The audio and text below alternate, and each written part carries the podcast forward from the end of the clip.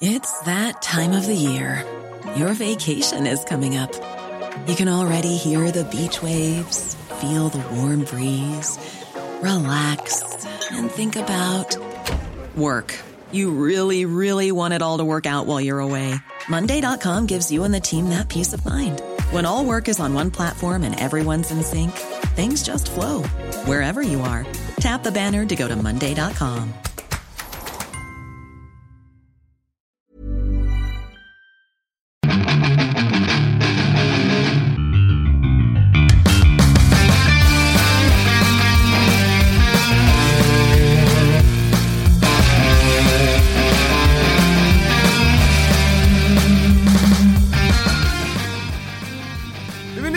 Bienvenidos a Fuera del Control en pláticas de cuarentena. Fíjense, antes que nada, bueno, mi nombre es Memo García, mejor conocido como Memo Hierbas, y me habían pedido mucho esta plática, se me ha quedado pendiente, pero pues uno no sabe, ¿no? El destino juega de una manera muy graciosa en ocasiones con, pues, con ciertas personas. En ese caso jugó primero con, pues, con el señor Fede, Lobo y luego jugó conmigo, pero pues aquí lo tenemos, una de las celebridades más grandes eh, pues a nivel no nada más nacional, sino también a nivel internacional. Siempre está en tendencias en YouTube con sus videos de historia de, pues qué buenas historias se avienta el señor Fede Lobo. Pero la verdad para mí siempre es un honor tenerlo del otro lado del micrófono. Quisiera tenerlo enfrente. No me estaría tocando viéndolo, definitivamente no. Pues hay que tener respeto. Hombre ya está casado. Si estuviera soltero, pues ya le estuviera frotando la pierna. Pero, pues no, en este, en este caso no aplica. Señor Fede Lobo, ¿cómo está usted? ¿Qué tal? Dijiste, bueno, que ibas a invitar a alguien este, así chingón, pero pues realmente yo no veo a nadie, pues tuve que venir yo para, para llenar el hueco, ¿no? Pero muchas gracias, mi querido Memo, una, una vez más por tercera ocasión aquí fuera de control y un honor como siempre ser invitado. No, no, el honor es mío, digo, porque pues, pues hay de chingones y chingones. Usted se, se, se la ha partido definitivamente mucho en estos años. Sigue ahí estable, una estabilidad, no solamente emocional o por hablando del matrimonio, sino la estabilidad en, en las redes sociales, en YouTube, ah, se ha mantenido. Eh, he visto que hay muchos que suben de repente bastante, luego bajan, pero a usted se ha mantenido así, tranquilamente, en su mundo. Ahí va, la verdad, lo felicito mucho por el gran trabajo que ha estado haciendo en los últimos años, sobre todo en los últimos días. Pues cómo le ha dado duro en, los streamings, ¿eh? Lo he visto esas desveladas tan, tan crueles, ¿eh? Lo veo a las 5 de la mañana streameando y digo, oye, qué buen maratón se está aventando con ese Days Gone, está interminable ese juego. No, sí, este. Bueno, para la gente que no sepa, pues eh, Memo y yo hacemos streams en Facebook, cada uno en su respectiva página. Pero sí, pues es que ahorita en cuarentena el tiempo se va. Siento que va más rápido. O sea, inicio a las 9, 10 de la noche y de repente digo, bueno, pues ya me voy a ir. A ver, espérense, me están preguntando tal cosa. Y pues es una plática que dura otras dos horas y sí terminas 3, 4, 5 de la mañana. De hecho, ayer terminé 4 de la mañana sin querer, queriendo. Uy, ayer, ayer fíjate que ya estaba jugando el Bioshock, la versión. Le he jugado todas las versiones, pero me aventé la versión de Nintendo Switch que se ve bastante bien. Estábamos jugando el 1, el primerito que salió en aquel, en, el- en aquel entonces para el Xbox 360. Se Ok. ve muy bien. El Nintendo Switch, fíjate que sí. eh, gráficamente se ve muy bien. Digo, yo no, no soy mucho de fijarme en gráficos, pero se ve bastante. Este port que le hicieron para la versión Nintendo Switch. Obvio que tienes que descargar como 31 gigas de los juegos. Aparte, si lo compras en físico, Sí. aparte 30 y- 31 gigas. Ahora, pero una pregunta. Antes de empezar nuestro tema de, de esta ocasión. ¿Por qué el Days Gone tanta obsesión? Digo, yo lo acabé, llegué hasta el fin, me aventé las horas y todo. Pero llevas ya tanto, tanto tiempo con el Days Gone. ¿Por qué tanto amor? Pues no sé, eh, yo soy raro, o sea, cuando sale algún ciertos juegos, eh, en la fecha de lanzamiento los juego así una vez o dos veces y si no me interesa tanto, lo dejo. Pero la gente siempre se queda con ese, porque el juego pues está bueno, ¿no? Entonces la gente siempre se quedó con el, guay, ¿cuándo lo continúas? Porque estaba chida la historia. Y ahí están, y ahí están, pero pues a mí no me interesa el juego, ¿no? Hasta, bueno, para quien no sepa también, Days Gone salió el año pasado, entonces un año después ahora, dije, pues le voy a dar una oportunidad. Y este, es un juego muy divertido, es un juego muy, este, muy largo. Estábamos que- hablando de muletillas y, y ahorita estoy diciendo otra vez el este. Sí. este. es que, bueno, mira, ese juego empieza muy lento. O sea, cuando lo empecé a jugar empezó muy lento. Y ya después como que Sí. toma un ritmo. Y ya te obsesionas de que, ah, es que le voy a modificar eso a la moto, voy a hacer esto, los armamentos, vas visitando los otros pueblitos y empieza, Bueno, obvio que están las historias secundarias y luego la historia principal. Pero va ganando buena forma, digo. El único problema yo creo que vi más hacia grandes rasgos era la cuestión de los box. No sé si te tocó, a mí se me trabó dos veces que llegaba una horda y de repente se trababa. Ya no, o sea, se desaparecía y me desaparecía mi personaje. Y ya, se trababa el juego. Sí, sigue pasando. Pero bueno, al final de cuentas me tardé mucho porque pues empecé a hacer misiones secundarias, empecé a levelear. En ese tipo de juegos me gusta mucho así de, bueno, antes de esta misión voy a conseguir tal arma. Entonces voy a hacer misiones secundarias, pendejadas, voy a matar or, bueno, etcétera, etcétera, ¿no? Por eso me tardé mucho, pero también pasó algo muy curioso que nadie ya lo había acabado y ella lo platinó, o sea, lo acabó al 100% y ella me decía, "No, ¿por dónde vas, no? Ah, ya llegué a esta parte. Ah, ya te falta poquito, ya estás en el final." Y la gente también me decía, "Sí, ya estás en la recta final." Ah, bueno, pues le voy a seguir le seguía tres horas, oigan, no mamen, ya, ya me eché tres horas, ya, ya, me falta poco, sí, ya. Entonces un stream un sábado dije, hoy lo voy a acabar, me eché ocho horas y no se acababa y le dije a nadie otra vez, oye, hace ocho horas me dijiste que ya iba a acabar, ¿cuánto me falta? ¿Por dónde vas? Ah, ya, ya, ya casi lo acabas. Y entonces así me trajeron entre poquito y poquito, pues me eché dos streams, cada uno de ocho a diez horas.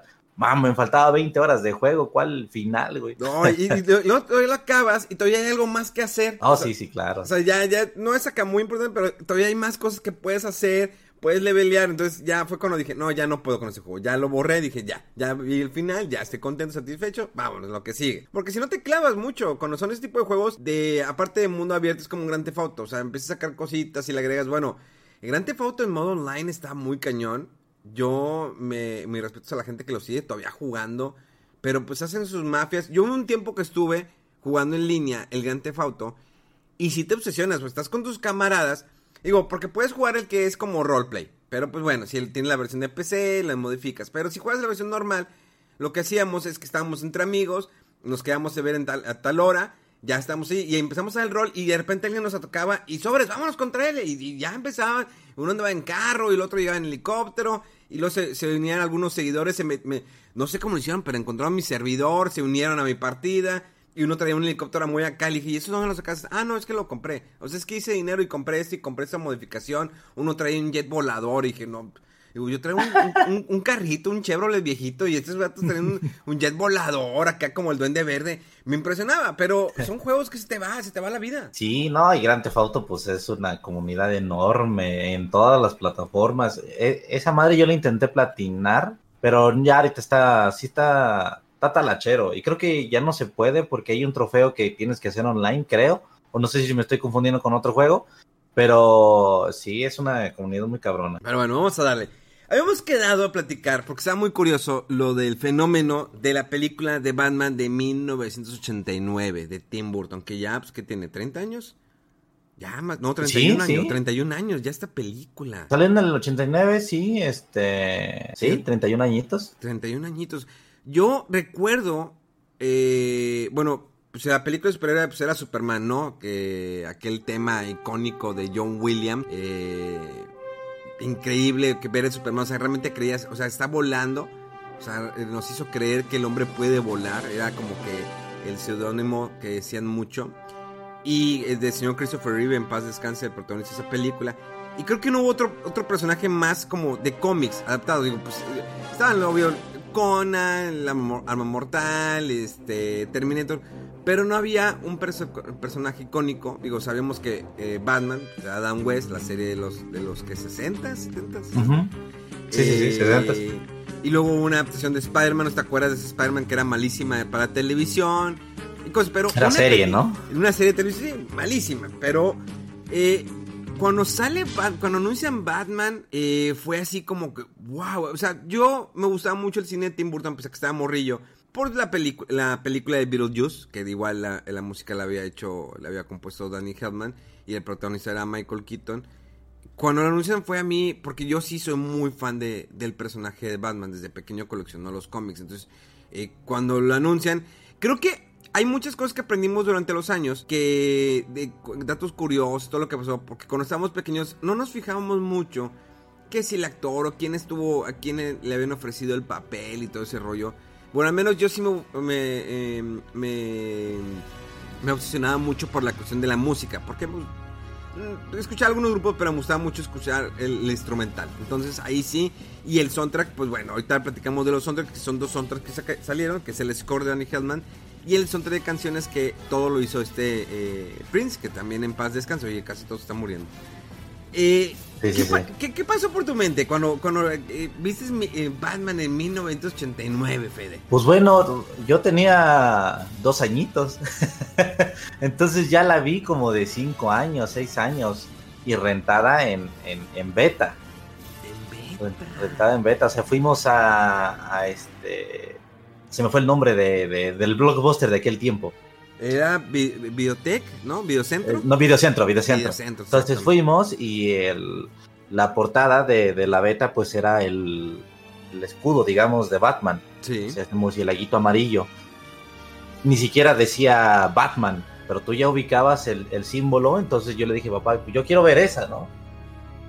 Pero a mí se me hizo muy oscura, inclusive me daba un poquito de miedo me daba miedo, este, pues todo el arte, todo esta, porque pues bueno, veníamos de un Batman, o venían más bien la gente de ver a un Batman como de los 60, venía de ver una adaptación amigable, colorida, de un este, de un Batman que no era para nada oscuro y los villanos tampoco, ¿no?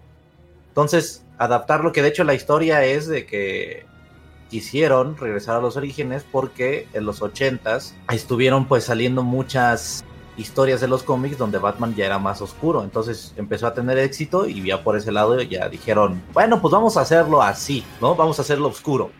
Entonces cuando ya sale la película, muchos se sacan de pedo porque pues para empezar a lo mejor Batman mataba, ¿no? El Joker pues era el, el autor de que Batman existiera entonces había muchas cosas aparte de que la, toda la atmósfera era tan oscura que todo el mundo se sacaba de pedo. Y entonces yo como niño, el único acercamiento que había tenido, creo que era, no, ni siquiera la, era la serie animada. No recuerdo por qué me gusta Batman, de hecho, porque yo tampoco era fan de los cómics. No recuerdo por qué. Yo creo que ahorita que estoy recordando, tal vez es por la película. no sé, no recuerdo bien. Yo sí era, bueno, pues yo coleccioné el cómic de Batman, que era pues el clásico, el traje gris con la capa azul y que siempre la frente era negro, pero pues era el efecto que le daban los dibujantes. Y sí estaba muy curioso porque sí, cuando yo la vi también muy oscura la película, digo, entendía el, cine de Tim Burton rebuscado, digo, todas sus películas son oscuras, yo creo que hasta la de Dumbo es oscura, ¿eh? Porque Alicia en el, país, de, Alicia en el País de la Maravilla también es súper oscura las dos. Creo que no, creo que la más como que un poquito eh, iluminada o más... Eh, fresca o menos oscura podría ser la de Big Fish. ¿Te acuerdas de esa película? Sí, claro, sí. Es la única que podría decir que pues no aparece sino en Tim Burton. Todas las demás son oscuras.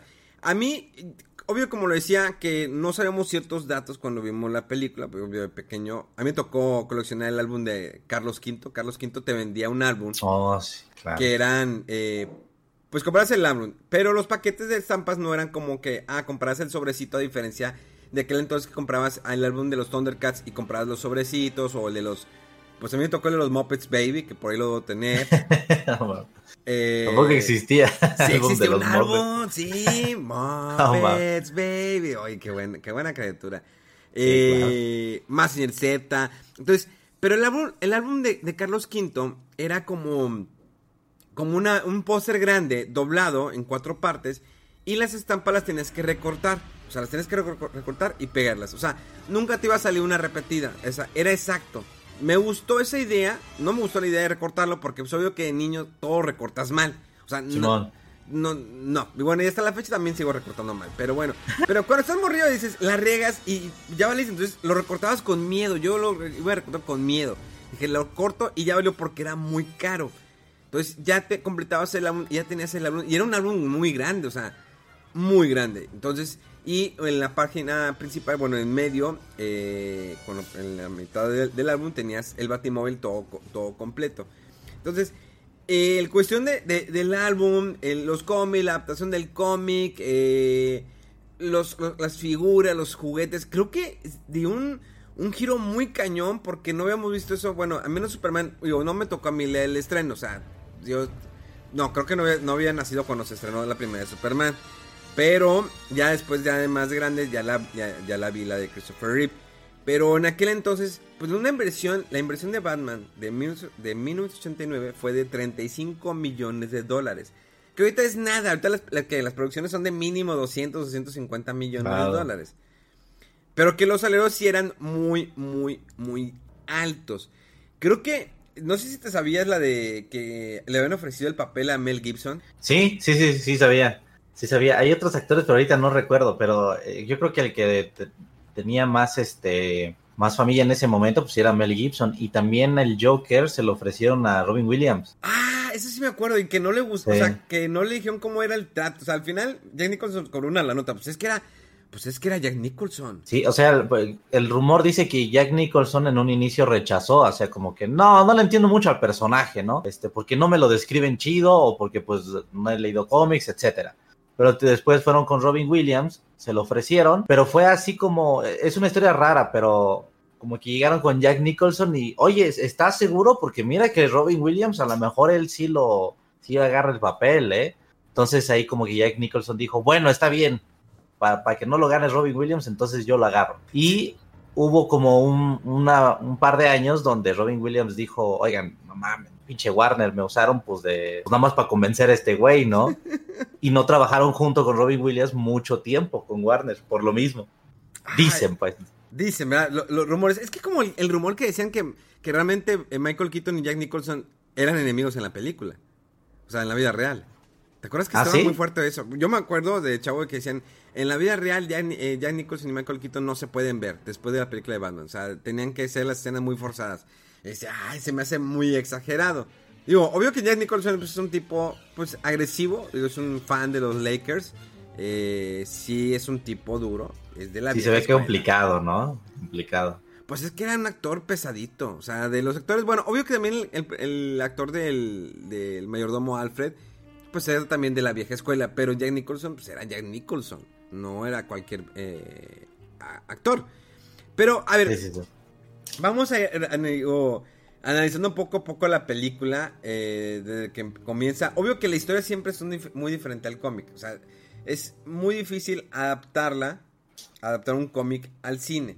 Digo, eh, lo ha intentado hacer X-Men. X-Men lo hizo con Días del Futuro Pasado muy bien, aunque hizo algún cambio de personajes. Pero el Batman de, de Tim Burton, aparte de lo oscuro que la puso, o sea, cuando empieza la película, ya ves que ves como que el Batman se ve como que es como caricatura, cuando va caminando que se asoma y que escucha el, grito de que están asaltando a alguien, no empieza luego con el origen, sino simplemente que Batman ataca. ¿Te acuerdas de ese momento? Sí, sí, claro. Eh, sí, exactamente. Como tú dices, pues no hay origen. Y de repente la atmósfera se me hacía como deprimente. Cuando yo veía los primeros minutos, decía, chale, sí, ha de estar bien, bien culero vivir en gótica, ¿no? De pinches güeyes asaltando, pinches calles bien oscuras, todas sucias. O sea, sí era como una atmósfera así toda, toda triste, güey. ¿Te, fijabas que los carros todos eran viejos? O sea, la mayoría de los carros de que veías de las patrullas todos eran carros viejos. Siempre han pintado como... Así, como... ¿Te acuerdas la serie? No sé si tuviste la, oportunidad de ver la serie Gotham de Fox. Eh, de igual manera, no, los carros viejos. Son viejos, las ciudades muy viejas, a diferencia de otras películas, aquí lo pintan muy viejo. Creo que la de Christian Bale se ve un poquito más actualizado. Obvio que, pues bueno, ya manejan celulares, todo ese rollo. Cosa que aquí también, pues tiene sus, eh, digamos, sus gadgets, ¿no? Batman. Pero es donde se ve un poquito una ciudad no tan apagada, no tan vieja como es en la de Tim Burton. Sí, en, la de la de Christopher Nolan ya es como un Nueva York, un Los Ángeles, ¿no? Ya no, no, se me hacía, por ejemplo, que las calles de Gótica de, la película del 89 eran hasta muy chiquitas, como que, güey, ahí nomás pasa un carro, ¿no? Nomás hay un carril. Exacto, sí, no, no, nomás pasa un carro, sí. De hecho, fíjate que, te fijas que el, símbolo de Batman está modificado, o sea, no era, no terminaba de esa manera, le hicieron como que en la parte de abajo, en la, en la, pues la punta, no, la colita del murciélago era, tenía otro acabado a diferencia del cómic. El traje impresionaba. O sea, la manera como era el, látex que le ponían a Michael Keaton impresionaba mucho cómo estaba eh, hecho. Sí, ahí comenzó la era de, Batman de no poder voltear. Que Michael Keaton creo que se quejó en varias ocasiones de que es que era muy difícil aparte no los escuchaba. cuando estaba en el set no lo escuchaba porque pues era la... Es que creo que está, el látex no es el mismo látex que utilizan ahorita, o bueno, el material que utilizan ahorita para trajes de superhéroes. En aquel entonces, creo que Tim Burton hizo un muy buen trabajo. O sea, realmente hizo una muy buena película para el presupuesto que tenía, para los actores que tenía, porque, bueno, Jack Nicholson para empezar. Y luego tenías que Michael Keaton, Kim Basinger y demás actores. ¿Te acuerdas el, el, reportero? Creo que era Knox, algo así, ¿no? El reportero, el que era como, que compañero de Kim Basinger. El que siempre iba con sombrerito, ¿no? Exactamente. Y gabardina. Ese, ese actor salió con su mismo personaje en, la, en el crossover que hubo hace poco de Crisis Infinitas, de, de Warner. De ah, ¿neta? Sí, salió. Salió en un capítulo super chica. Nada más, salió unos segundos. Entonces, está bien curioso. ¿Y sabes por qué me acordé? Por algo que nada que ver con, el tema. ¿Te acuerdas en la película de Robocop? El que sale cuando anuncian las noticias. Y que sale siempre un, señor que era como que con rasgos asiáticos. Dando las noticias en, en las películas de Robocop. Sí, sí, sí. Bueno, ese señor realmente salió en muchas películas. Me puse a investigar. Y en todas las películas que sale siempre sale como reportero con ese personaje. Qué cagado. Está súper random eso. Ya también, ya, ya murió el señor. Digo, es que la mayoría de esas películas ya la gente ya murió. Pero eh, está muy raro eso. Chécalo, búscalo. Me, entra ahí me debe, busca la película de Robocop, busca el, actor de ese y vas a ver toda su filmografía. Sale siempre de reportero. Qué cagado. Sí, son detalles muy chingones. No me sabía esa de. El personaje se llamaba Alexander Knox. Alexander Knox, sí. Ajá. No me sabía que, eh, que había salido en el crossover de, de Crisis. Qué cagado. Yo lo vi y salió pues, sale unos segundos. Pero dije, ah, chingas ese güey. Y me puse a buscar. Y sí, fue uno de los invitados. Fíjate que ese crossover hizo algo muy chido. Digo. Sí, güey, sí, sí, sí. O sea, invitar a muchos personajes, eh, bueno, actores. Pues ya ves que también invitaron a Robin. Digo, querían invitar a Adam West, pero ya había fallecido. Pero mezclar todos los universos, o sea, de, ya sea de películas, sea de series, eh, como en el caso de invitar a Clark de Smallville o a Tom Welling. Sí, Tom Welling. estuvo muy, muy bien hecho. O sea, estuvo muy apresurado. Yo creo que ese crossover puede haber durado más. Pero hacer ese como que... Mm, ¿Cómo le dicen cuando están haciendo... Ah, que, ah, lo vamos a hacer en honor a ellos. ¿Homenaje? ándale, un homenaje. Eso fue un homenaje a, a, los actores que, que interpretaron alguna vez personaje de Superman. Digo, incluso este Brandon Road que sale en la serie actual con otro personaje, pues que le dijeron, ¿sabes qué? Pues vuelve a ponerte, pues el traje de Superman. Que a mí me gustó ese Superman. La, historia era muy mala de, esa película, de la de Brandon Road. Muy mala la historia. sí, sí, sí. Pero la escena del avión es épica. Sí, la escena del avión me encanta. Es muy, muy buena. la, muy, muy buena. La pongo, la pongo, la vuelvo a ver y no, me aburre. Nada más escena. Lo demás ya, es Brian Singer ahí sí se, se la fumó muy gacho porque lo, hizo ver como, como si fuera Jesús, porque resultó al tercer día y todo ese rollo. Pero bueno, pues es, el señor es muy, pues muy seguidor de la religión, muy fanático de la religión. Pero bueno, vamos, ya nos desviamos, nos fuimos a estar a Superman y regresamos a regresamos. A ver, ¿qué más datos te acuerdas de, de, Batman? O sea, estaba oscura, teníamos una ciudad muy oscura, carros viejos. El Batimóvil estaba, me puse, cuando andaba investigando, que tenía el motor del Impala. Sí, esa madre era súper este, armada de un chingo de cosas. No, ah, chale, no me acuerdo muchos datos del Batimóvil, pero por ejemplo, eh, hay, hay, escenas bastante curiosas del Batimóvil, porque por ejemplo, Vicky Bale de repente. ¿Sí te acuerdas de esa escena donde a lo mejor la llevaban ya a la Baticueva? Sí, que es la, rescata, ¿no? De, del Guasón, de Jack Nicholson. Ajá. Y la sube al Batimóvil. Yo siempre me preguntaba, ah, chinga, ¿cómo, qué, es lo que está viendo la morra, no? Porque veía Batman y veía así el Batimóvil y después volteaba para atrás y veía cómo este pasaba el camino, ¿no? Sí. Y luego entraban a la baticueva y otra vez volteaba para atrás. Y yo decía, ah, chinga, pues cómo voltea para atrás si, si no hay espejo, no hay asiento trasero, ¿no? No hay, no hay este, o sea, no hay una ventanita en la parte de atrás para que ella voltee a ver. ¿No, te has fijado en eso? Oye, sí es cierto. es cierto. Yo de morro siempre pensaba eso, así como que, ah, chinga. O sea, porque yo me ponía los.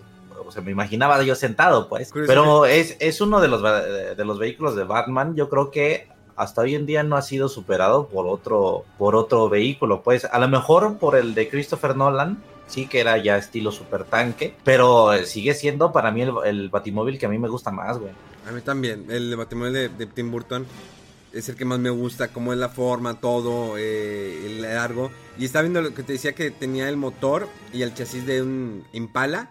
Que el, el, Chevrolet Impala, ese es el, el carro icónico de la serie de Supernatural que ya está por acabarse, que está en su última temporada, que bueno, ahorita suspendieron capítulos y hasta el otro año podría seguir. Eh, pero sí estaba muy curioso y bueno, ¿te acuerdas que hubo una gira? Bueno, a mí me tocó, digo, tú estabas...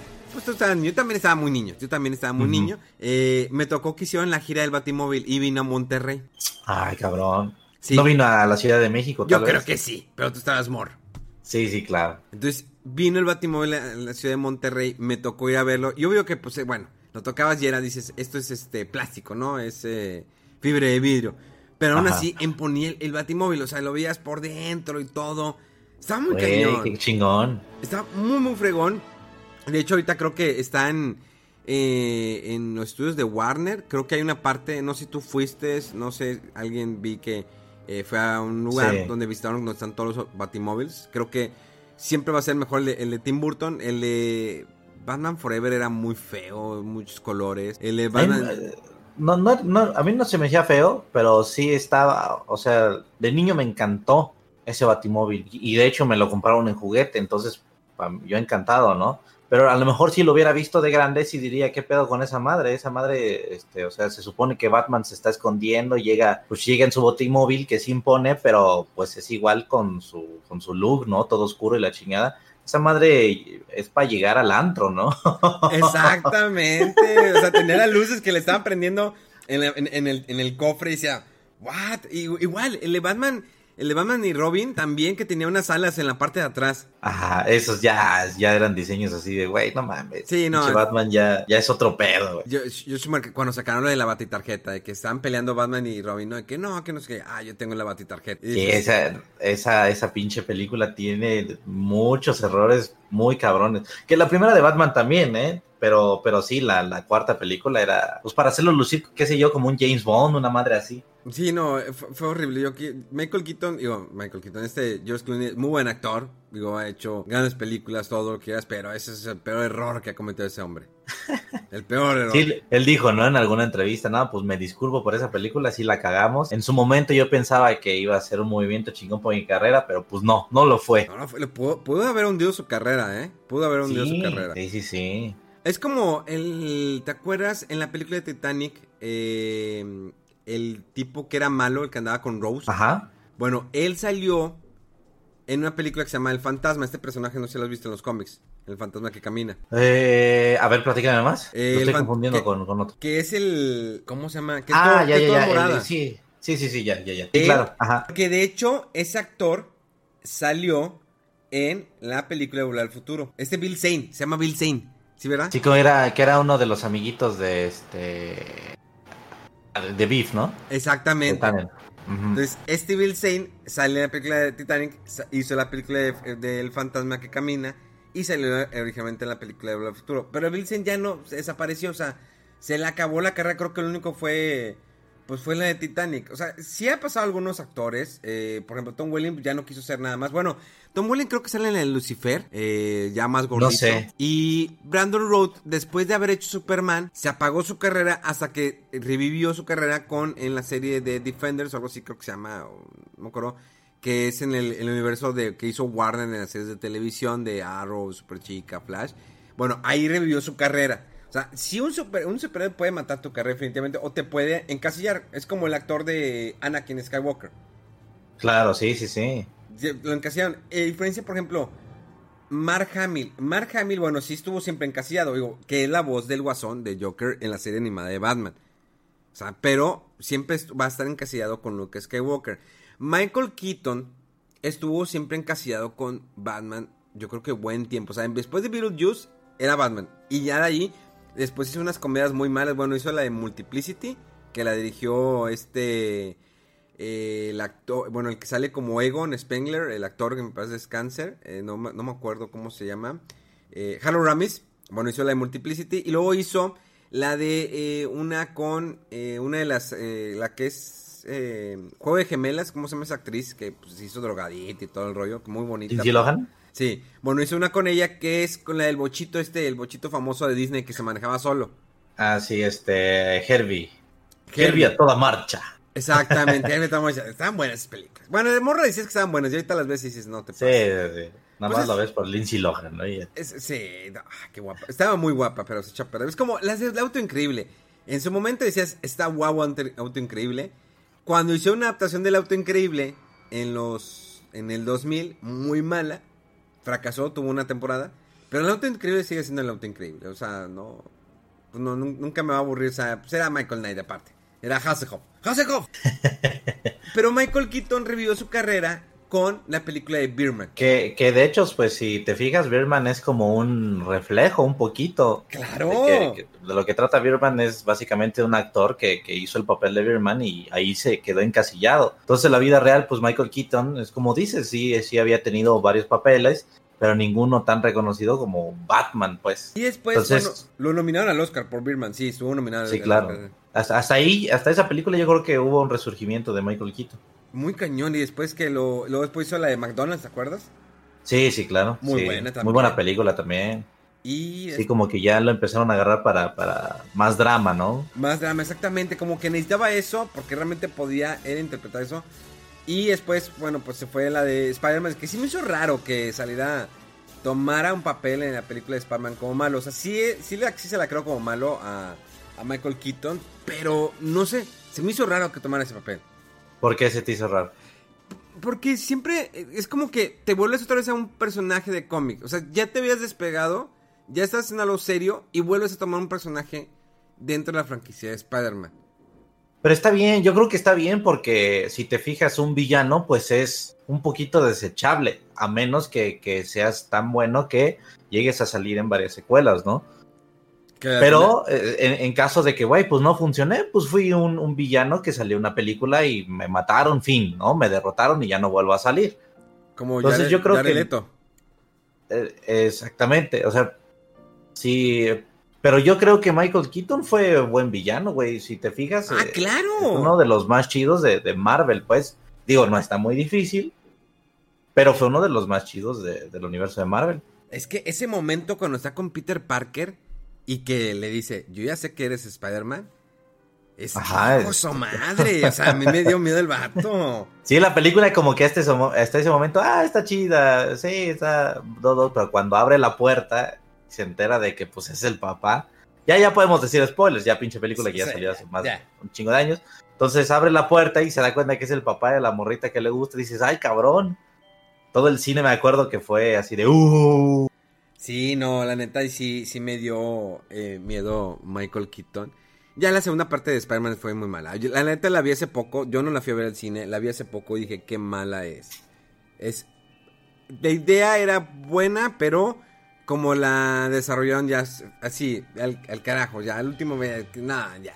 Ya era un chiste, fíjate que, Fíjate que ahí pasa algo muy curioso con Spider-Man, porque generalmente en las películas de Marvel el que se luce pues es el héroe, ¿no? Sí. Como todas las películas de superhéroes, y, los villanos pues son desechables. Pero también Misterio, este, se me hace que el actor lo hizo muy bien. Y o sea, si hicieron una película donde ya sabes que Sony o Marvel quieren hacer la película de los seis siniestros desde hace un chingo, que si, que si le entra Michael Keaton y, Jake, ¿cómo se pronuncia el, el apellido? ¿Gyllenhaal? Sí. Ah, es que eh, sí. si, le entran los dos, la neta va a ser una película muy chingona. Y ahí, en esa, perdón, perdón, en, esa, en esas dos películas, Spider-Man, la neta, es un pinche pelele, güey. Eh, es lo que te iba a decir, es que, no manches, esos dos actores son muy pesados para el Peter Parker, que apenas lo estás desarrollando. Lo pones como. Es que lo puso muy torpe al morro. Aparte, a, mí, a mí no me gusta. A mí no me gusta ese Peter Parker. No, o sea, eh, tiene buena intención porque me acuerdo con el chavito quería hacer sus cameos. Estaba, quería hacer Spider-Man y él se grababa videos. Y se grabó varios videos de que fue este en este giro y este el otro. Súper bien. Creo que quiso imitar lo que hizo este Andrew Garfield. ¿Te acuerdas en, la, en una Comic Con? Eh, que se para con un traje Spider-Man morrillo. Y no, es que yo. bueno, y se quita, les quita más que dicen, oh, no manches, es Andrew Garfield. O sea, está aquí entre nosotros. o sea, quiso hacer eso. Digo, el actor no es malo. El muchacho tiene mucho potencial. Pero tiene actores muy pesados, o sea, tienes actores nominados al Oscar. Y, y punto en los números, los personajes los desarrollaron muy bien. O sea, Misterio está muy bien desarrollado. El problema fue la historia. El, problema es ligar todo con Iron Man. Ahí. Exacto, sí. Ahí fue la cagazón. ¿Por qué ligar todavía con Iron Man? O sea, ya Iron Man lo hizo que despegara en la primera. Ya, ya se murió, ya. No, todavía sigues vinculado. Y lo, lo de los lentes se me hizo tan ridículo. Sí, lo de los lentes, o sea, hay muchas razones por las que dices. O tienes que preguntarte por qué chingados Iron Man le da los lentes a, a Spider-Man. O sea, no, no tiene sentido. Está. Hay un chingo de superhéroes que Iron Man conoce mejor que, que Spider-Man. Entonces, pues no. O sea, se me hace bien que a lo mejor el universo de Marvel diga, pues eh, la siguiente fase va a estar muy respaldada en Spider-Man. Está bien. Pero es así como el camino fácil, ¿no? ¿Cómo va a estar respaldada? Ah, pues porque Iron Man lo escogió. Lo escogió y le dio todas las pinches herramientas la neta es que Spider-Man era un güey que sabía valerse por sí mismo. El güey tenía un chingo de pedos, no tenía dinero, no tenía este, ningún recurso de algún otro superhéroe para ayudarlo. O sea, el güey se enfrentaba a los superhéroes él solo y, pasaba por un chingo de, de, pues de adversidades, digámosle así, eh, y que lo hicieron crecer, pues. Y aquí no, es un güey que la neta es un cobarde es miedoso, todo el tiempo anda eh, más entretenido en tener novia, le tiene miedo a sus compañeritos y cuando recibe la responsabilidad de no mames, es una herramienta de Iron Man muy cabrona, se le regala un cabrón. Ahí sí yo dije, no mames, este Spider-Man está muy pendejo. Es que dos veces en la primera rechaza de que el, traje o rechaza de que no es mucha no, no no puedo con esto y en la segunda vuelven a repetir esa fórmula pero más pronunciada. La primera no la sientes tan pronunciada porque, bueno, rechaza ser los Vengadores, rechaza su nuevo traje. Pero bueno, ya al final se queda con el traje, pasa lo que se, se muere todo. Y la segunda lo haces más pronunciada. Claro que lo más que me gustó esa película, aparte de Misterio, cómo se desarrolló, o sea, tal vez el, desarrollo de dónde sale Misterio, porque sale, no me gustó. Pero cómo, eh, cómo lo interpreta el personaje, este actor, me gustó mucho. O sea, porque realmente te hacía creer que si era bueno y luego no, es, realmente es malo, o sea, y, y luego después te lo hace como que es bueno, no, ese es malo. El final Spider-Man cuando sale JJ Jameson, el, el Tobey Maguire fue que no te pasa. Sí, sí, sí, claro, sí. Sí, ese fue un detalle chingón. Ese, dentro de lo malo, lo bueno, ¿no? Pero bueno, ya estamos hablando de Spider-Man. Sí, ya nos, vemos a Spider-Man, ¿verdad? Bueno, sigamos, sigamos con Batman. Cuando ves la, escena eh, de Batman contra Jack Napier, o sea, Napier, sí, que cuando es la, planta química que cae y sale, la escena se ve muy, se ve muy mal, es que eh, los diálogos ya no son tan buenos, ahorita los ves, dices, los, diálogos no son muy buenos, en su momento sí eran diálogos, diálogos increíbles, como el de Soy Batman, o sea que me recuerdo que había leído por ahí que así no venía originalmente en el guion, en el guion venía. Eso fue, fue, idea de Keaton, ¿no? Sí, que yo soy la oscuridad, pero él dijo, no, yo soy Batman, entonces en Batman. Entonces eso, impactaba. Eh, y, ver las escenas donde estaba Joker y, Batman, pero cuando sale de la mano del, de la planta, bueno, del charco, del químico, se ve tan fácil, o las cartas de, de las cartas, el sniper que, que traía ahí este Jack ¿Qué, qué, te viene a la mente? O sea, cuando viste todo ese tipo de escenas, con la, operación, la cirugía. sí, eh, pues es que es como tú dices, si lo vuelves a ver ahorita, la verdad es que el desarrollo del personaje no está tan cabrón. O sea, nada más era un gángster. Era un gángster que, que llegó con su jefe y le dijo, güey, pues la neta no está chido ya tener a este güey lo voy a mandar a la planta química para que lo maten. El güey tiene otro destino que pues, se encuentra con Batman, le, le da un disparo Batman está cagada esa escena porque le da el disparo y la bala sigue en el aire, digamos, y Batman alza la, el, brazo y la, bala rebota, ¿no? A Batman le dio tiempo de lo que la bala iba en el aire y el güey alzó el brazo, güey. Entonces la bala rebota, le da en la cara a, Jack y se cae al, ácido, digámosle así, ¿no? Y Entonces, este. Y es como, pues sí, es, es raro porque ahí vienen estos errorcillos, y ya si nos ponemos especiales, porque pues el güey cayó en ácido no, no le cambió todo el cuerpo. Eh, también se ve la mano así toda destruida. Pero ya cuando está este con el traje del Joker, no, no tiene ninguna otra secuela más que la cara, ¿no? Y ya, y bueno, y su piel blanca. Y la, la, escena de la, de la cirugía o minicirugía a mí me daba miedo también. De, morrito me daba miedo cuando el güey se empezaba a reír y veía al espejo. ¿A ti no te daba así como, chale, qué pedo? Sí, me impactó de que la, risa y dije, ¿cómo habrá quedado? Es que, bueno, aquí entonces yo no vi los, yo, o sea, había visto que había anunciado la película de Batman, pero no me tocó ir a ver avances. Era muy, aparte que era muy caro el cine, no era muy fácil, había muy pocas salas, pero eh, hubo gente. Y había mucha gente también, había mucha gente. Hay muchos que pagaban solamente para ir a ver el, el primer avance de Batman. Antes no se manejaban de que dos, tres trailers, TV spots y todo como lo hacen ahorita. Era un trailer y se acabó. Y... O la pendeja. A mí se me hace una mamada que, ah, este, les vamos a mostrar tres minutos de la película seguida. Sí. güey, no mames, pues eso es para cuando vea la película, güey. No, ¿te, acuerdas, ¿te acuerdas que antes era cuando en los, los avances de películas había una voz que imponían? Ajá. Había, este, una, una voz de que Sí, él era el caballero nocturno. sí, sí. Y él siempre ha estado defendiendo a los, al, inocente. Pero ahora se encuentra con un nuevo enemigo en Ciudad Gótica. Él es el guasón. O sea, había esa, esa voz que sale en todos los trailers. Todos los avances siempre estaba esa voz. Y ahorita, pues bueno, ya no está. Y al final decía, Sí, exacto. ¿Qué decía esa frase, güey? No sé, o sea, La, la, la, neta, no, no, nunca. Está bien raro eso. De hecho, te voy a, Hay un video, no sé si lo puedo encontrar. No sé si hay, hay un comediante que. Eh, nunca escuché el, el, chiste de. Leo Tortilla Boy. Mira, a ver si lo puedo. Lo voy a poner. Oh, sí, claro. Are you ready? One man, one decision, one desire. I met the movie previous guy in real life. He really talks like that. I met him. He was doing like a Brady Bunch commercial, early morning radio. I walked in there. He's like, "This summer has Brady written all over it." Hi, Pablo. Come on in here. Morgan Freeman, Keanu Reeves. They knew too much. We know too much.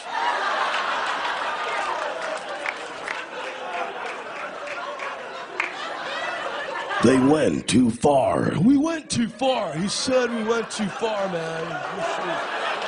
Why did we go too far?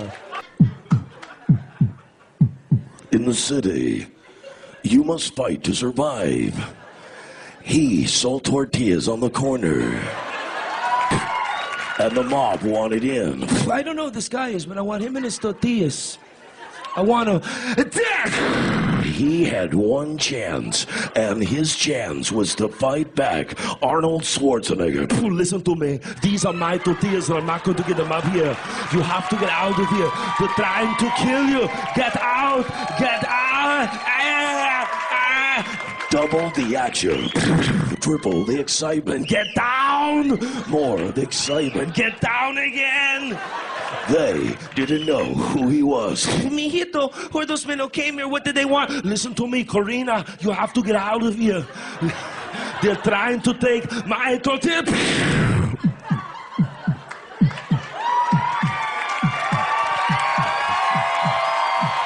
One man, one solution. Arnold Schwarzenegger this summer is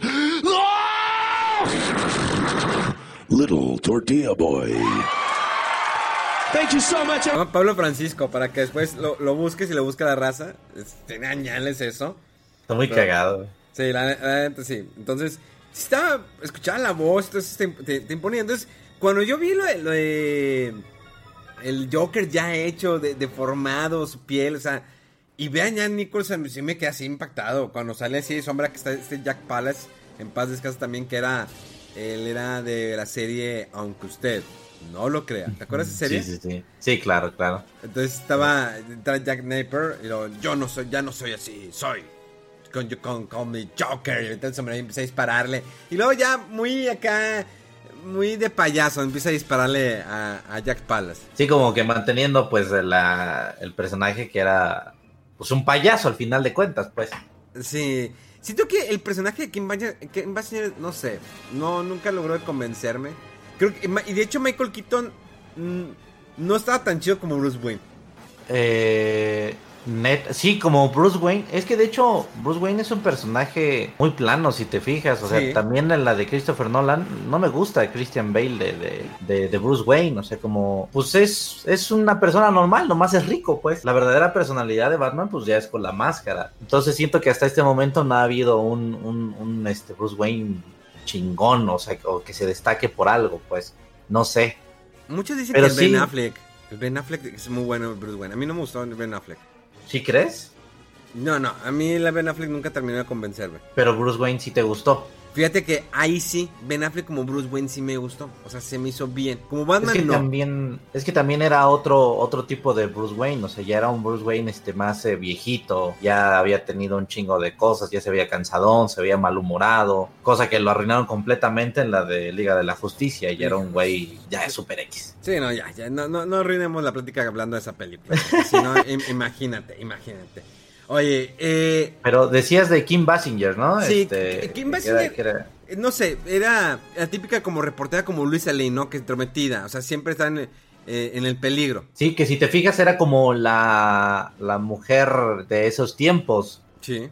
la, la que se dedicaba a investigar, que siempre quería estar en todo, pero pues al final de cuentas servía para ser salvada. Este personaje se le iban a dar a esta Michelle Pfeiffer. Y creo que el, el rumor era que... No, no entendí bien, pero creo que estaba con Michael Keaton, o sea, teniendo una relación, y como que Michael Keaton dijo, no, no estaría chido tener a este Michelle Pfeiffer porque va a ser incómodo. No sé si ya es, si ya es tu novia, ¿no? Tu mujer. No sé, tal vez estoy diciendo algún chisme, pero sí, lo que sí es cierto es que el personaje estaba pensado para Michelle Pfeiffer y por alguna razón pues ya fue Kim Basinger, que estuvo bien porque pues Michelle Pfeiffer como Gatúbela ya fue otro personajazo también, No, sí. como no. quiera el destino. Sí, era, era el destino que teníamos que ver esas lindas curvas de Michelle Pfeiffer en el traje de, Gatúbela. Yo creo que para mí va a ser la... Bueno, no, sí, va a ser la mejor Gatúbela. Aunque la Gatúbela de la época de Adam West, bueno, es que tenían unas cur- curvas muy pronunciadas en aquel entonces.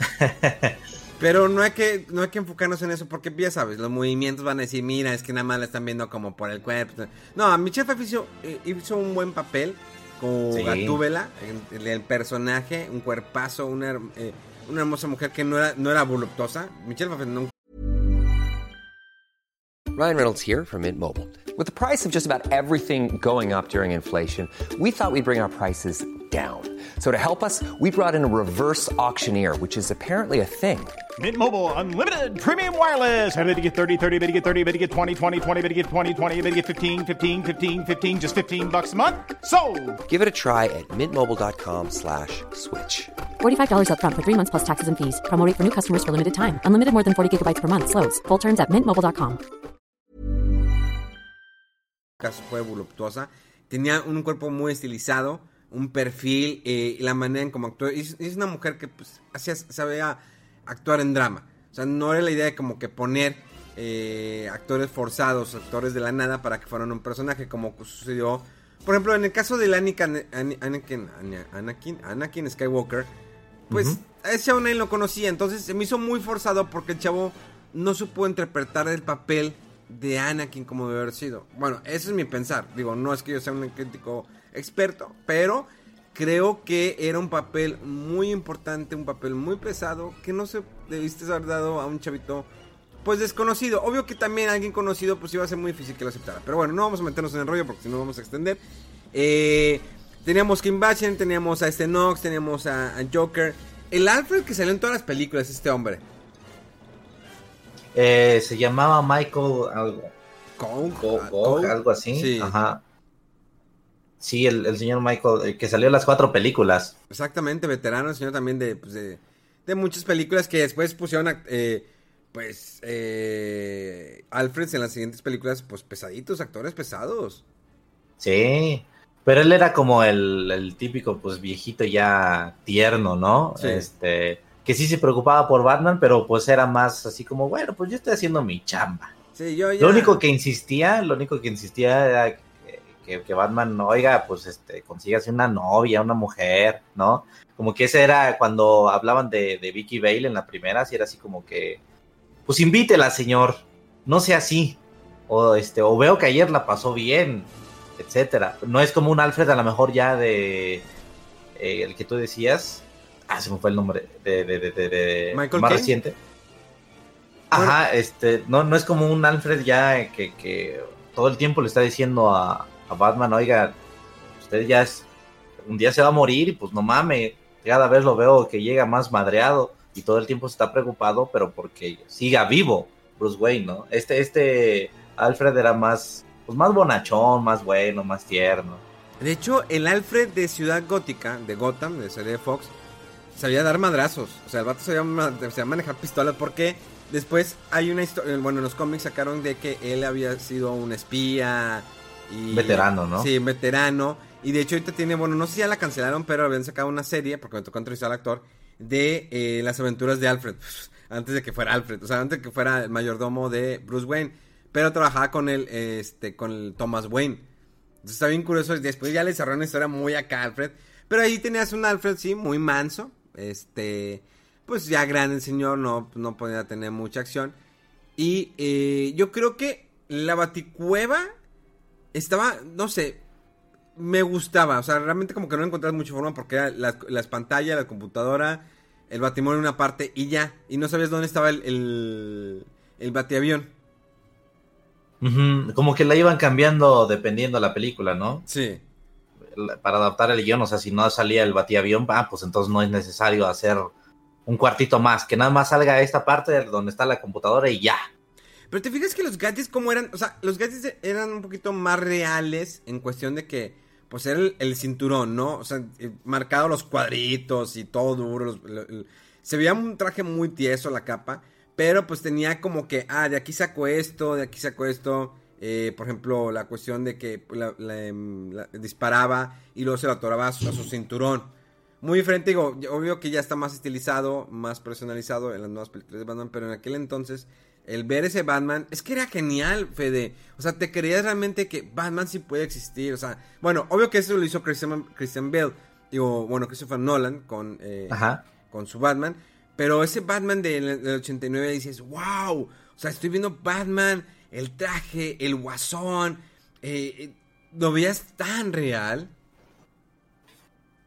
Sí, pues, eh, eh, o sea, al final de cuentas, es que no, no sé, yo, yo creo que también lo tratas de explicar, pero no sé cómo explicarlo desde el momento a, que el material existía, digo, no era tan, tan imposible armarte una pistola, a lo mejor como la de Batman, ¿no? Y sí, de niño sentías, ah, pues voy a investigar qué chingados, este, qué tipo de, de lazo es o qué tipo de pinche material está hecha esa madre y a lo mejor si ahorro lo puedo comprar. Yo así pensaba de morro, pues.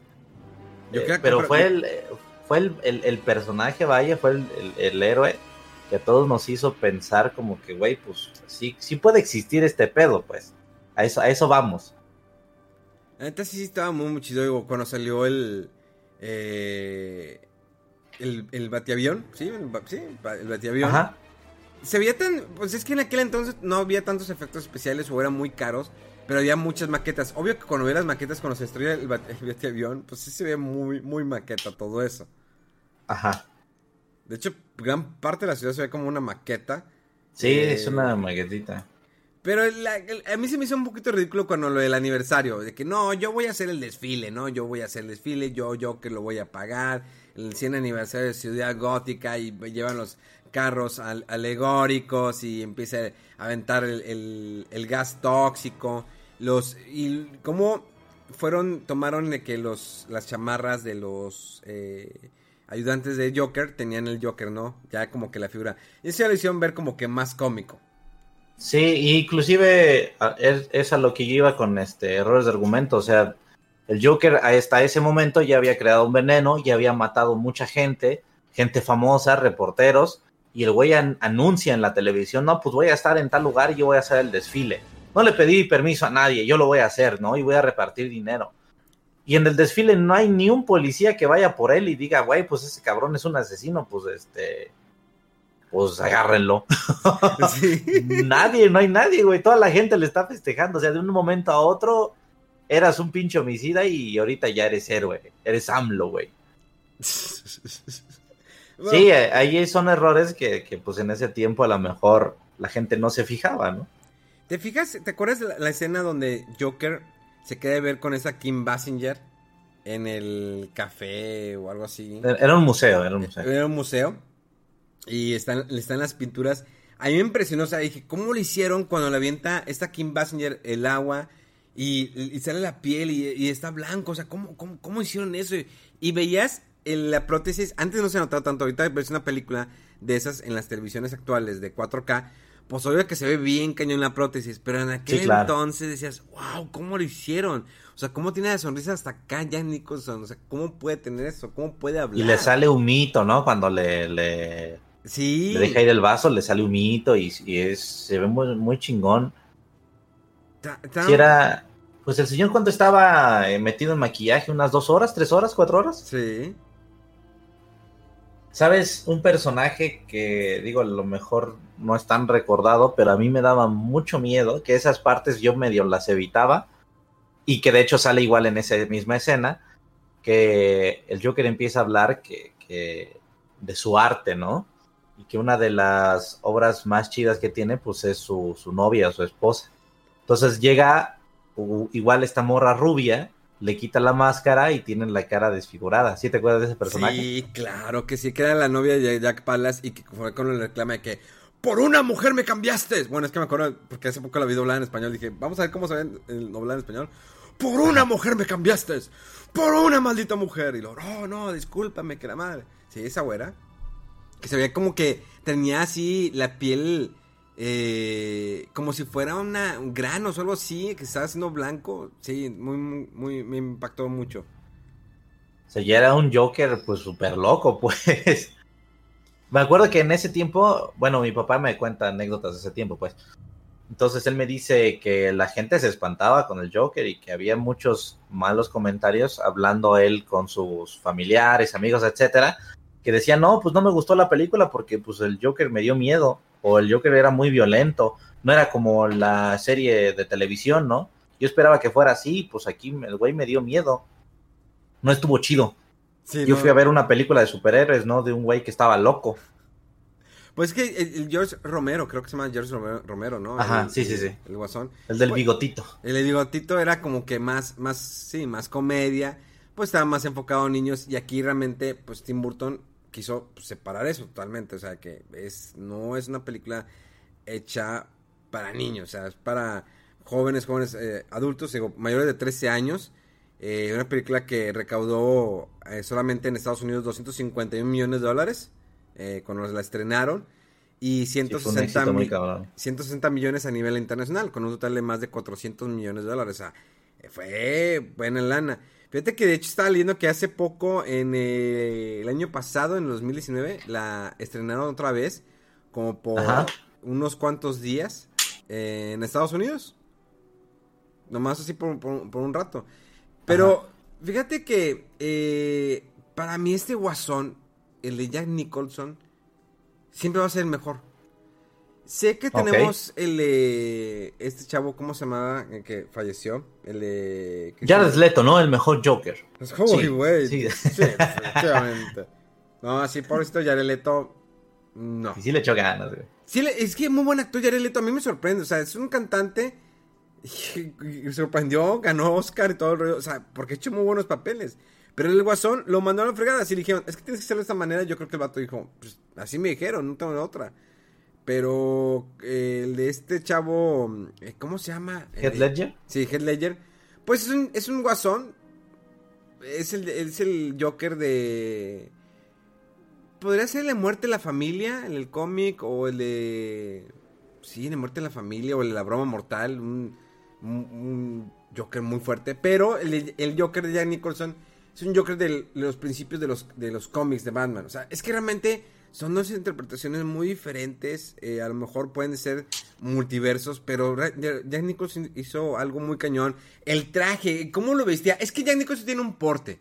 Jack Nicholson tiene un porte, es un actorazo, tiene un porte, sabía cómo portar el maquillaje, el verse blanco, el, peinado, todo. O sea, imponía el señor. Sí que muchas, él dice que es uno de los papeles que más le ha gustado porque pues como Joker es un güey que está loco y es muy impredecible, pues él podía eh, agregar mucho de su cosecha y, los productores o el director no le decían nada, pues. Nada más como que le daban una base de, mira, este güey es así, pero si quieres improvisar, adelante. Entonces él, improvisó de madres y de madres, y de hecho si ves, de repente saca la lengua, de repente se ríe, o de repente balbucea, o de repente el güey suena como que está así medio excitadón, y, y sigue siendo el, el guasón, pues, sigue siendo el Joker, lo sigues viendo normal porque pues el güey está loco. Me acuerdo que hubo rumores, no sé, te- no sé si lo llegaste a escuchar, de que Adam West estaba molesto porque no le hablaron para la película de Batman.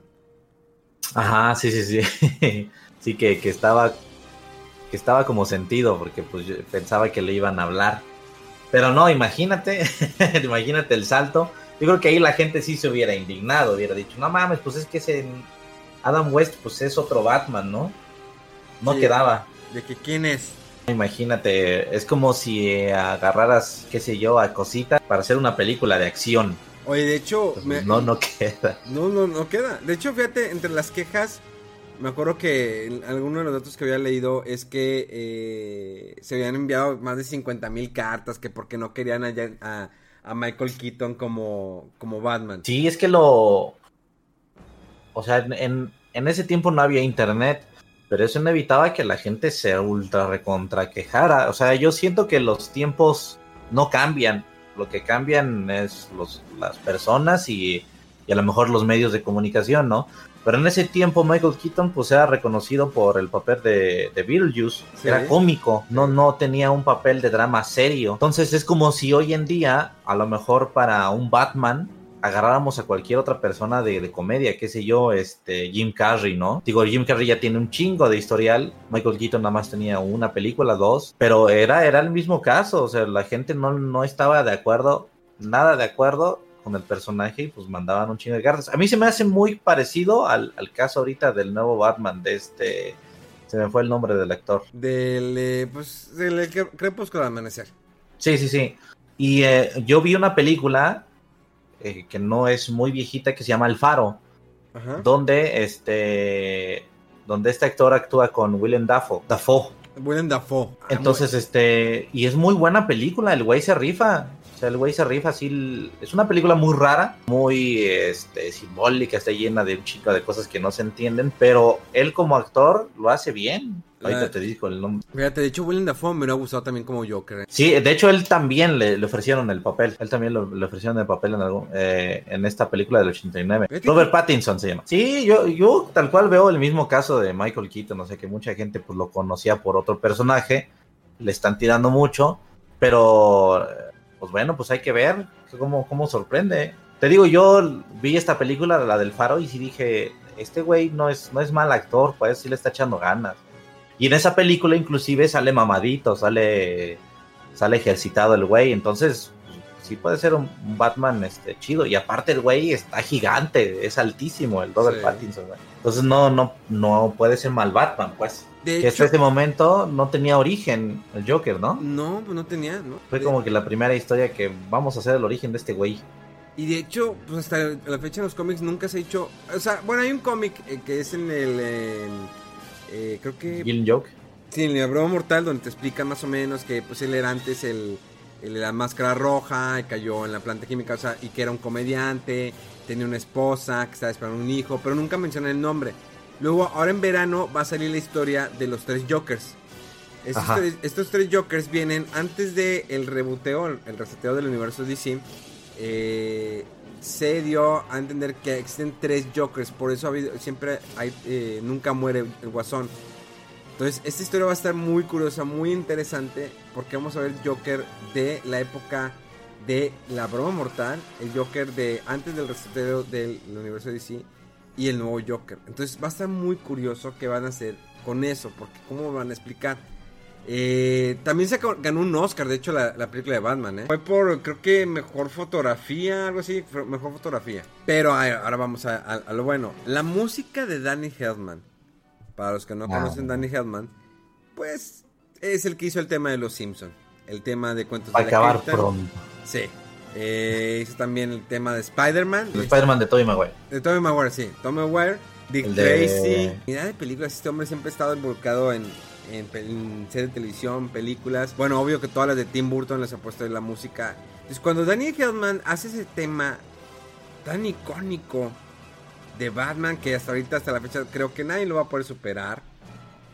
Es, es- esa melodía, el, eh, la danza de Jack Nicholson con Kim Basinger, todo eso. Sí, es un tema que marcó tanto a Batman que lo ocuparon, lo volvieron a ocupar en la serie animada. Eh, y bueno, en la Liga de la Justicia intentaron también ponerle el detallito, ¿no? Exacto. Estaba chingón, pero pues es el tema de Batman y siempre y siempre y por siempre va a ser el tema de Batman. Por ejemplo, la música en, eh, en la trilogía de Nolan es muy, interesa muy interesante, pero es más como, pues para darle atmósfera a la película, no es como el tema principal de Batman, pues. Es que Hans Y, Zimmer y es va mucho- a ser y va a seguir siendo. Sí, Hans Zimmer es mucho, mucho golpeteo, mucho eh, metal se escucha en su música. Hans Zimmer hace también increíbles scores. De hecho, Hans Zimmer también hizo la música de, de- de Spider-Man, la de Andrew Garfield. Estaba curioso. O sea, Danny Hedman hizo Spider-Man, hizo Batman. Hans Zimmer estuvo involucrado con Spider-Man y también hizo Batman. Está, cañón eso. Y tenemos el soundtrack. En aquel entonces, bueno, siempre separan el so- que ah, está el soundtrack y está el score. El soundtrack en este caso era por parte de Prince, en paz descanse, este eh, cantante pues muy famoso en los 80s y 90s, que se aventó todas las canciones de la película de Batman. Que por cierto, iban, habían contactado a Michael Jackson para que los dos chambearan juntos, pero que Michael Jackson pues andaba muy ocupado, algo así. Ah, esa novela Sevilla. Pero si te fijas, si te fijas la, la música de, de Prince, que, que yo creo que el tema que todos ubican es eh, cuando el Joker está haciendo esta- este festival y repartiendo dinero, ¿no? Yo creo que es el tema que más recordado. Ah, muy buena Si te, si, te, si te fijas, o sea, esa rolita suena super Michael Jackson-sesco. Sí, bien cañón, bien cañón. Ajá. Entonces por eso sí creo ese, ese pequeño chisme. Ok, no está Michael Jackson, pero hay que darle un aire a las canciones de, de- de este señor. ¿Te acuerdas la parte cuando está... eh, me gusta mucho... te- este guasón no era mucho de pelear. Muchas veces, eh, no en muchas, en algunas ocasiones han puesto un guasón duro. Digo, eh, por ejemplo, el de Christopher Nolan al final lo vence muy fácil este Batman. Pero por ejemplo, el de Jack Nicholson no era mucho de golpes. O sea, lo vence muy fácil Michael Keaton. O sea, lo golpea, eh, empieza a sacar sangre y luego saca los dientes que están, eh, están moviendo. Y luego ya van a la parte final donde él arrastra a Kim Basinger y a Batman al precipicio. Se quedan en una parte ahí colgados. Y está Jack Nicholson esperando que el helicóptero vaya a recogerlo. Era un, un Joker un poquito más frágil. eh, sí daba miedo. Pero no era bueno en los golpes. Sí, ya cuando lo alcanzabas, digamos, cuando ya pues, derrotabas a todos sus criados, pues ya agarrarlo ya era fácil, pues. ¿Te acuerdas como cuando ya cuando se muere, cae en el vacío? Se ve como caricatura, ¿no? Sí, de hecho, porque pues no entiendes, o sea, de dónde chingados se agarró, o cómo le hizo, de dónde se impulsó para agarrarlos a los dos al mismo tiempo y después arrastrarlos, y cómo le hizo para aventarlos y después eso, él volverse a sujetar. O sea, era más como un Joker mañoso, pues. Un Joker mañoso que, que pues hubiera podido escapar, pero pobrecito se murió. ¿Cuál es, cuál- cuál- cuál es tu parte favorita de, de- de esta película? Mi parte favorita, pues es que hay muchas. Yo, la del museo es una, porque Sí. Batman cuando aparece ahí está muy cabrón. Ahí sí, eh, este, es tu niño interior festejando. Cuando se va también, eh, ves que saca como una pistola, Sí. se la muestra al Joker de frente y esta pistola se divide en dos, que es el, la madre esta por la que se desliza. Pero también Ah, ¿te acuerdas cuando, cuando... Sí fue en esa... Ah, sí, sí fue en esa cuando el batimóvil va a la planta química y que se pone todos los escudos y nomás salta la bolita y se y explota todo. creo que sí, güey. Sí, fue... Sí, fue- sí, sí, fue- es esa, es esa. Sí. Esa donde también, que por cierto, mató a los a los, este, a los maleantes. También, pero la otra que me gustaba mucho, que de niño me encantaba mucho, es la del batiavión. Cuando este va volando se lleva los globos y ves que llega la luna. Sí. Esa escena me gustaba mucho. Por la atmósfera, la fotografía, cuando se pone en la luna. Que eso se ve muy acá, muy panchoso, pero bueno. Se ve la luna, Ajá. se ve el símbolo y nada más O sea, se deja vez porque caer. no, porque no tiene sentido, porque como, como que para qué lo hizo, ¿no? Sí, o sea, exactamente. O sea, sí, no tenía sentido. Es que el Batman de Tim Burton es muy de fantasía. O sea, el de Christopher Nolan es un poquito más centrado, pero sí, el de Tim Burton es más de fantasía. En cuenta que va el bativión, va como que en picada. Batman se pone un objeto que se lo pone en la- el- el- como mira. Y Ah, y empieza a disparar, ¿no? Sí, que no le viera mucho el caso. Y le dispara, pero todo cae a su lado. O sea, Pero no le dio. sí, no, eso ya se vio muy fantasía. Los, todos los, los misiles, todo destruye, pero menos al guasón. Y el guasón saca la pistola, la que es enorme. Ajá. Y con esa destruye el, el. Que, que esa escena estaba pensado que fuera algo así como un tanque atrás o un cañón detrás de- del Joker. Pero ya no había varo. Y entonces pues usaron esta excusa del el arma gigante. Es que dicen que si, si pide un buen varo este Jack Nicholson, ¿no? Sí, sí, sí. O sea, Hasta pero también pues se fue, se fue en muchas cosas. O sea, no, no había tantos, bueno, no había efectos por computadora, tantos. Eh, eran más en maquillaje, en hacer el batimóvil. O sea, sí, sí también se gastaron un chingo en todo eso. No, nunca te pasaba que de morro decías, ay, güey, ¿cómo chingados le hizo para mantener la, la- el arma tan larga en sus pantalones? Y si yo veía que estaba bailando. Entonces yo lo que hacía era meterme un palo de escoba en la parte de enfrente y decía, a ver cómo se lo guardó. Este, y yo intentaba pues caminar y decía, no, pues está imposible. Entonces volví a ver las escenas y veía que el güey bailaba y subía y bajaba y decía, ¿dónde chingados tiene el arma? No es cierto. Cierto. Pero pues la neta es que pues esta película, güey, para muchos como niños pues fue un acercamiento más al superhéroe y fue, yo creo que Superman fue muy importante, pero Batman, Batman yo creo que sentó las bases del personaje para el, todo el futuro, lo hizo oscuro, después de ahí siguió la, la serie animada y yo creo que fue una de las que impulsó más el cine de superhéroes, porque también la historia dice que los guionistas o los productores tenían la idea de hacer la película pero desde el 79 o desde el 80, pero nadie nadie les daba luz verde y así estuvieron 10 años, ¿no? Porque si decían, "No, pues es una película de superhéroes", pues no, no va a jalar.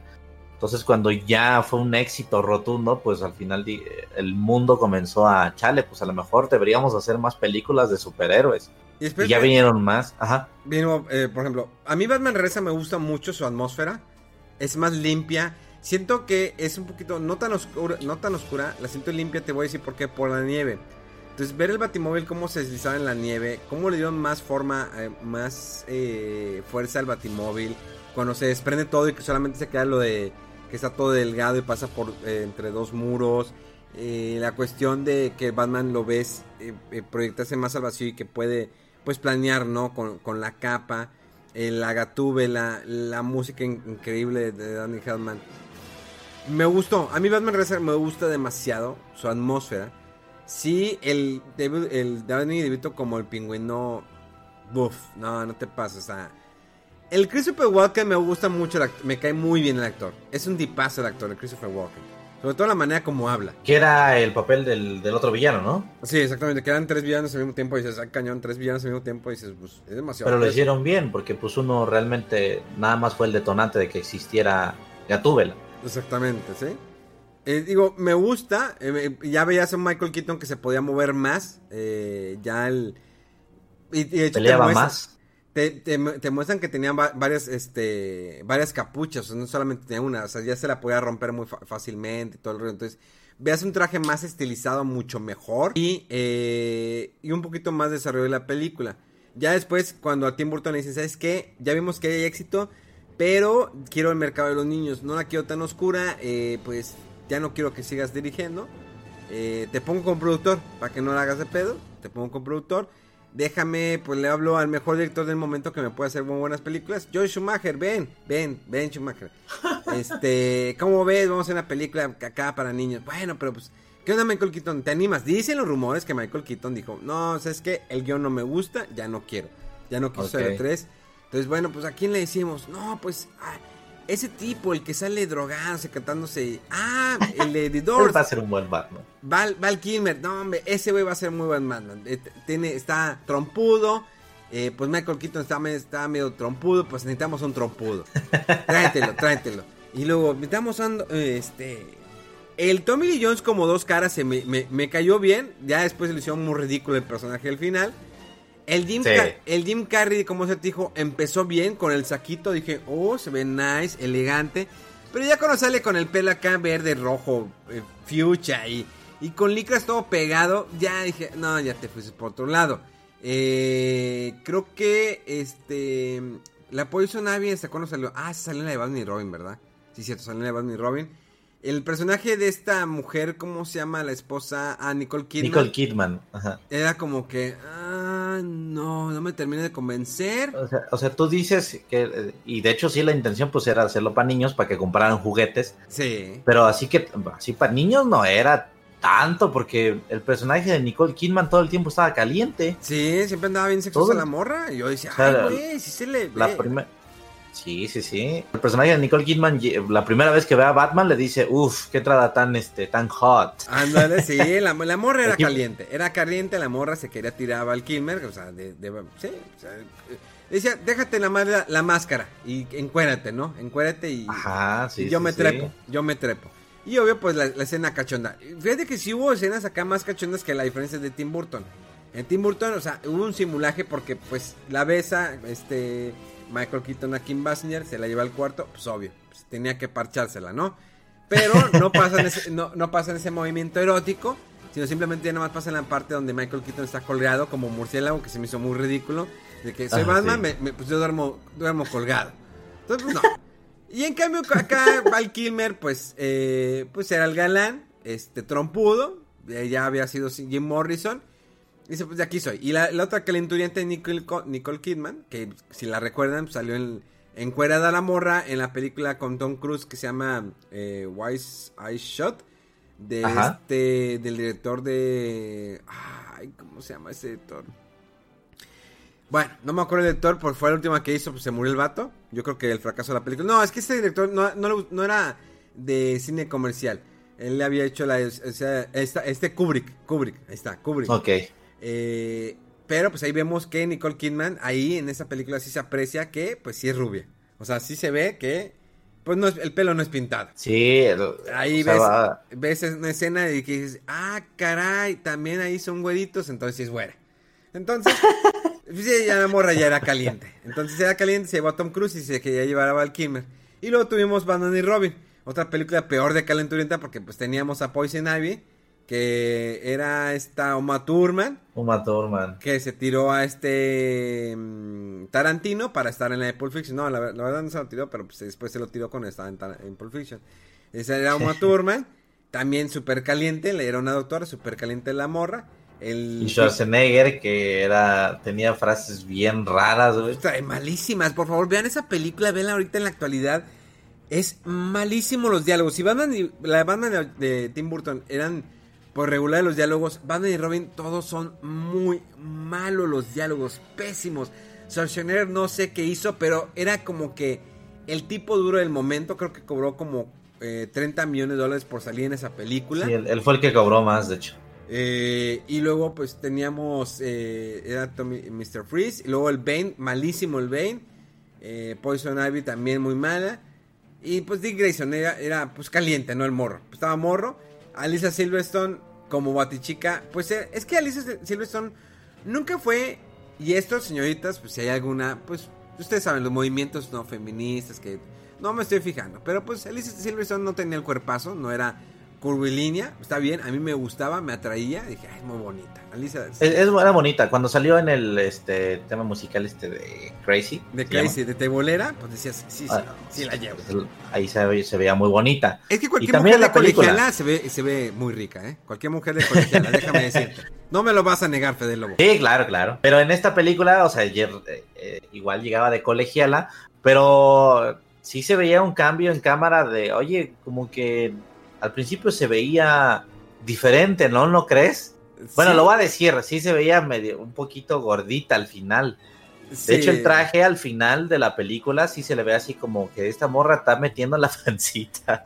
Exacto. Digo, y, yo, y yo estoy bien pinche gordo y lo que quieran, pues, pero pues la neta es lo que pensabas de niño. Sí me gustaba el hecho de que decías, ay, se ven los pezoncillos, sí, ¿cómo no?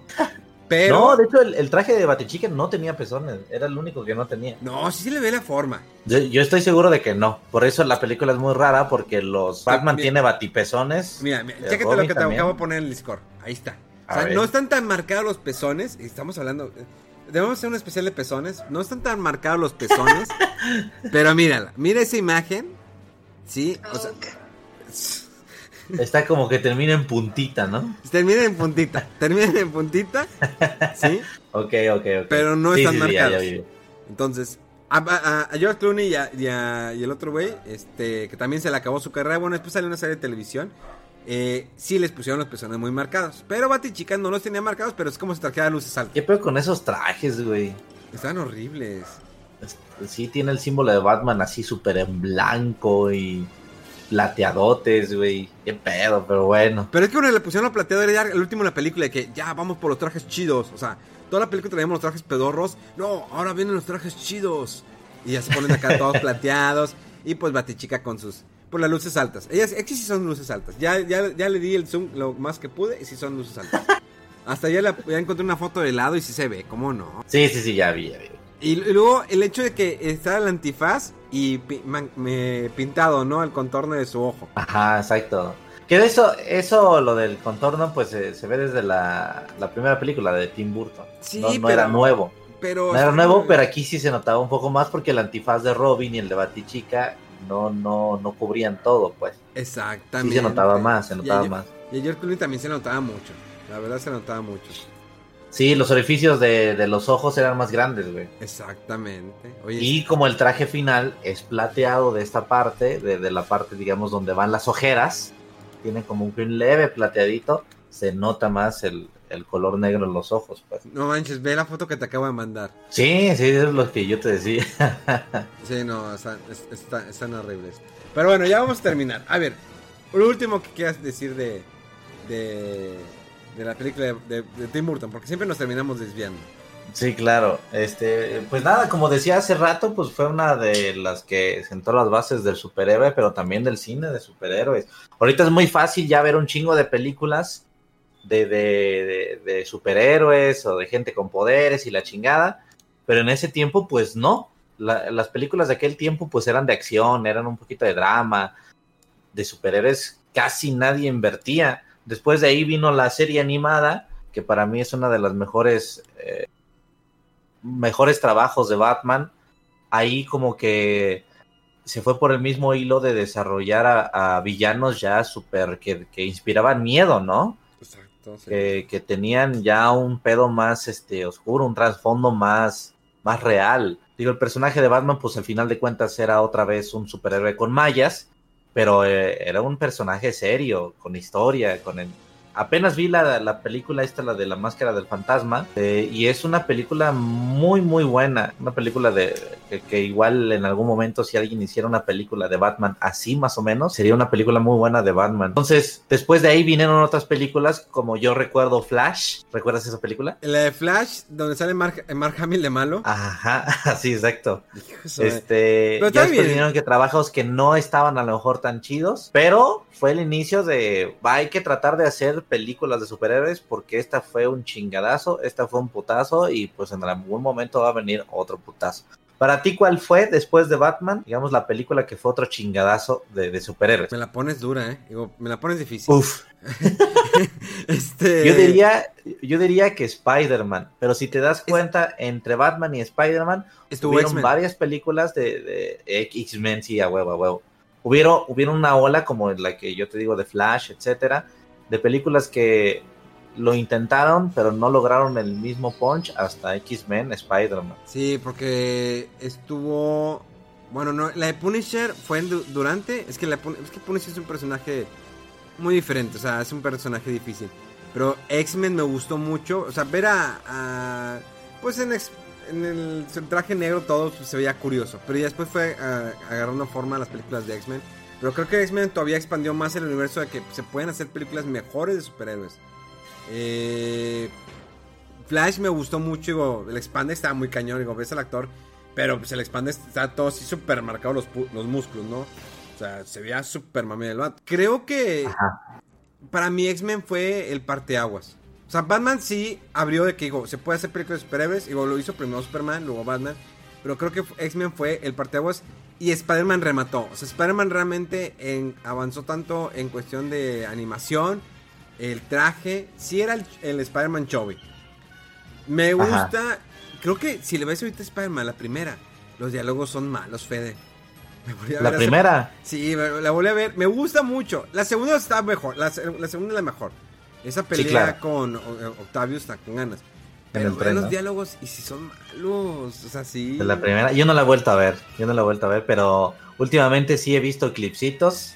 Ya sabes que hay sueltos por YouTube. Pero sí tengo muchas ganas de verla así. No sé si exista una versión en 4K, pero sí me, me- me están dando ganitas. Y fíjate que yo me quiero comprar las de Batman en 4K. Las vi en, en Amazon. Sí, sí existe, sí existe. La Yo 1 creo que yo también me las voy a dar. la 1 y la 2. Ah, de hecho, antes que se me olvidara. Ahorita en, lo- en los, en los cómics, en la aplicación de DC, volvieron a sacar, a retomar la historia de Batman, de las aventuras de Batman. O sea, de Batman de la serie animada, pero en cómic. Ah, qué cabrón. Y la animación, o sea, el dibujo es el del cómic. O sea, está muy monqueño, está muy bien hecho. Creo que es una miniserie, pero está muy bien hecho el, el dibujo. Sí, eh, a lo mejor para... no- Bueno, no sé si sea, sea la conclusión, pero yo creo que han habido tres olas de, de películas de superhéroes. La primera iniciando por Superman, pero, pero fue Batman el que dio el chingadazo. Sí. El segundo chingadazo eh, es X-Men, que fue una película del 2000, creo. ¿Eh? Y después, un año o dos después, salió Spider-Man y de ahí se vino la segunda ola, que fue pues, con películas como, qué sé yo, Hulk, Daredevil, este, Ay, Los Cuatro. Fantásticos, que fueron películas Malas. que no son... Bueno, Mira, Los Cuatro Fantásticos no fue tan mala, güey. Mira, La la- 1. La, la de Hulk me gusta, muchos no le gustaron. Digo, primero el director era- este era Ayn Lee, que fue ganador del Oscar por la de Crouching Tiger, Hidden Dragon, algo así. Bueno, fue una película china ganó un Oscar. Lo que me gusta de Hulk es que las transiciones, no sé si te acuerdas, eran como cómics, Ajá. que eran cuadros. Sí, sí, sí. Esas Me transiciones cagó eso. estaban brutas, o sea, dije, no te pases de lanza, están muy bien hechas esas transiciones.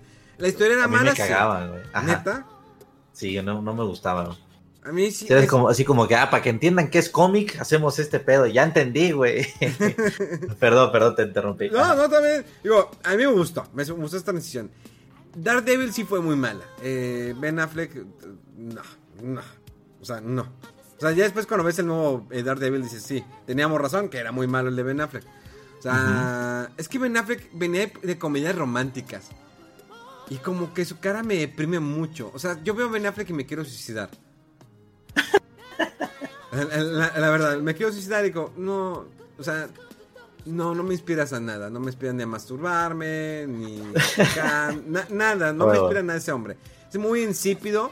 Es buen actor. Ha hecho buenas películas. Le reconozco algunas películas. Pero en superhéroes no. Mejor, mejor dedícate a lo, a lo tuyo, que es el alcoholismo. Ah, no, ya no es alcohólico. Ya el vato ya. No, no, ya no, ya no. ya ya perdió no. el matrimonio, ya perdió todo el vato. Perdió hasta, hasta Batman por el, por el pisto. Pues meh, ya a ver si aprendió la lección el güey y se pone el tiro. Pero bueno, ese, ese no es el punto. El punto es de que, pues, Daredevil era mala. Y luego tuvimos Punisher, donde sale John Travolta de malo. Esa es buena, a mí me gustó. Sí, está buena. Pero la, la, la siguiente que hicieron, la de Punisher Warzone, está mucho Ajá. mejor. O sea, es el Yo Punisher. esa no la he visto, no la he visto. Güey, búscala, búscala por favor. Warzone Órale. está muy buena. Ahí no tienes que tener poner, es que el Punisher de la 1, bueno, de hecho la primera de Punisher, ¿te acuerdas que es el el este el Iván Drago? Ajá. Sí, verdad, sí, ese fue ese Punisher fue el primer Punisher. A ver. Sí, sí, es cierto. Sí, sí, Ahí sí. está. Ah, cabrón, yo no sabía de la existencia de esta película. Sí, o sea, fue muy mala, eh, fue muy mala, pero sí, él fue el primer Punisher. Mames, es, es Iván Drago con pelo castaño, güey. Sí. No sabía de la existencia de esta película. güey. Está, está, está mala. Si le llegas a encontrar, es muy mala. Entonces, pero chécate la de Warzone, muy buena. Muy buena la de Warzone. O sea, es el Punisher que yo conozco de los cómics. Entonces creo que sí, viene un olaje muy cañón. Ya después vimos todo ya lo que hizo Disney con su imperio de Marvel. Que pues bueno. Sí, ya, para mí esa es la tercera, la tercera horda, eh, con Avengers, yo creo.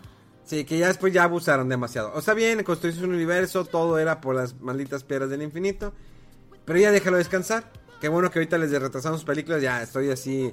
Ya quieres explotar personajes como la gata negra, ¿no? ¿Cómo se llama? Esta... La viuda negra. La viuda negra, ya, ya no la explotes. La morra ya la mataste. La morra está muy buena, todo lo que quieres, es muy guapa. Pero ya, ya se murió. Déjala morir, ya. Sácate nuevos personajes. La que no, le, no, no trago es esta. La. Karen, eh, la capi- Capitán Marvel. No la, no la, no la tolero. ¿No la traigas? No, no, la trago. La película me gustó. Eh, porque está muy retro y cositas de esas. Pues son cosas de nuestra época, Fede. Pero, este, shh, eh, pero la película es muy, no sé, la, la actriz me cayó mal. La actriz me cayó mal, me cayó mal. Sí, es que la, la historia a lo mejor no está tan bien armada, o sea, te das cuenta y cuando la analizas dices, no manches, pues es un personaje que todo el tiempo, o sea, le tocó la pinche suerte de que todos los hombres, todos los hombres que conoció, todos eran culeros. Que qué pinches probabilidades hay de que te encuentres una familia o una persona que cuyos... Todos los hombres que conocía de, de niña, de adolescente, de más grande, son culeros. Sí. Entonces, pues la neta, pues sí, mucha gente dirá que no, pero la neta es una película que intentó poner una mujer luchona y... Ok, está bien, pero no es una mujer luchona tipo Kill Bill, ¿no? Que es una mujer que se la madrean, que, que, que falla, que la intentaron matar y, y luchó un bien cabrón para otra vez reencontrarse con su hija, ¿no? No, es que Uma Capitana Marvel realmente no, o sea, cómo obtuvo sus poderes, pues nomás estaba en ahí, fin. Y ya, fin, sí, no, es que, es que Uma Thurman en Kill Bill, esa mujer yo sí le diría, hazme el daño que quieras.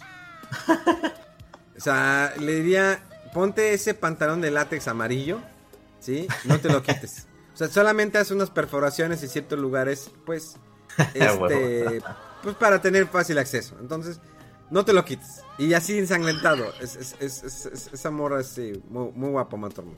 Pero bueno, sí, esa película es muy cabrón. de nueva cuenta nos desviamos a temas que pues nada que ver, ¿no? Pasamos de pezones a Uma Thurman y luego y, y regresamos, sí. Entonces, pero bueno. Batman 1989, tienen que verla, si nunca la han visto, pues no sé qué están haciendo de su vida. Sí, no, no ha envejecido tan bien, pero pues véanla como el, el respeto, digamos, a el inicio de las películas de superhéroes. Exactamente. Pues mi estimado Fede Lobo, otra vez se nos fue el tiempo súper de más. Sí, señor, no importa. de- nos desviamos y como siempre, pero la verdad te agradezco mucho por tu tiempo. Te agradezco una gran personalidad, el señor eh, Fede Lobo. En to- todas tus redes sociales, ¿qué? Es el Fede Lobo. Eh, sí, pues en YouTube me puedes encontrar como Fede Lobo o Fede Wolf y en redes sociales, Twitter, Instagram, Facebook como Soy Fede Lobo. Soy Fede Lobo. Así me encuentro. Te mando un abrazo, carnal. Muchas gracias por haber estado en estas pláticas cuarentenas. Después nos aventamos otro tema. Yo sé que tienes mucho trabajo, pero Sí, yo, claro, te, yo- yo te propongo que pongas el tema para la próxima. Órale, güey. Tú me vas Va a que va. te voy a recibir un mensaje tuyo con eh, unas nudes y me vas a decir, este va a ser el tema, Órale. ¿sí? y en las nudes, o sea, el tema lo vas a tener escrito en tu cuerpo, ¿sí? Con, Ok, me late. con plumón fosforescente, por favor, para Oye, que güey, pero pues está muy gay, güey. Entonces, que, de que, pues no, la verdad es... Bueno, del no. está bien, hay confianza ya. Sí, ya, ya hay confianza. Entonces ya, ya existen ya tocamientos eh, previos, así rozamientos. Nada más fueron rozamientos de que lo rocé a Fede sin querer y ah, perdón, te rocé, pero me gustó, me gustó lo que recé. Pero es Eh, entre amigos, ¿no? sí, o sea, no sí. se sintió sucio porque pues ya nos conocemos. Exactamente, con eso entre amigos no hay problema, es, es- es- es con cariño, ¿no? Y pues bueno, huevo. lo bueno es que tu esposa ya me conoce como soy un asco de persona, entonces no, no hay problema. Ya, ya, ya No sabe. sospecha. Sí, sí, no, yo, pues no, no, no, verdad, no. Le, manda- le- le mandamos saludos. Yo ya, ya le dije que quiero grabar una plática con ella, pero le saca. La voy a tratar de convencer. Yo, yo le recuerdo, no te preocupes. Recuérdale, por favor. Mi estimado Felo. Sí, señor. Muchísimas gracias a toda la gente, gracias por escucharnos y este y una vez más muchas gracias mi querido Memo Hierbas. Nos vemos en el próximo episodio. Sobres. Eso fue Pláticas de Cuarentena. Nos vemos dentro de siete días. Aquí, por el control.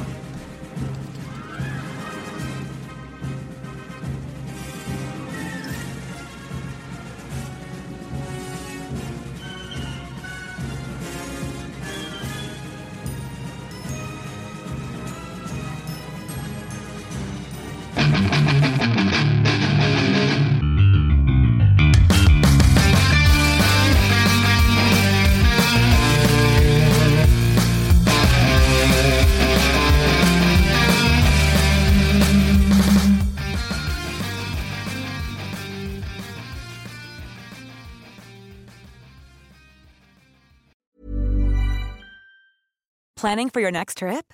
Elevate your travel style with Quince. Quince has all the jet setting essentials you'll want for your next getaway, like European linen, premium luggage options, buttery soft Italian leather bags, and so much more. And is all priced at 50 to 80% less than similar brands. Plus, Quince only works with factories that use safe and ethical manufacturing practices. Pack your bags with high-quality essentials you'll be wearing for vacations to come with Quince. Go to quince.com/pack for free shipping and 365-day returns.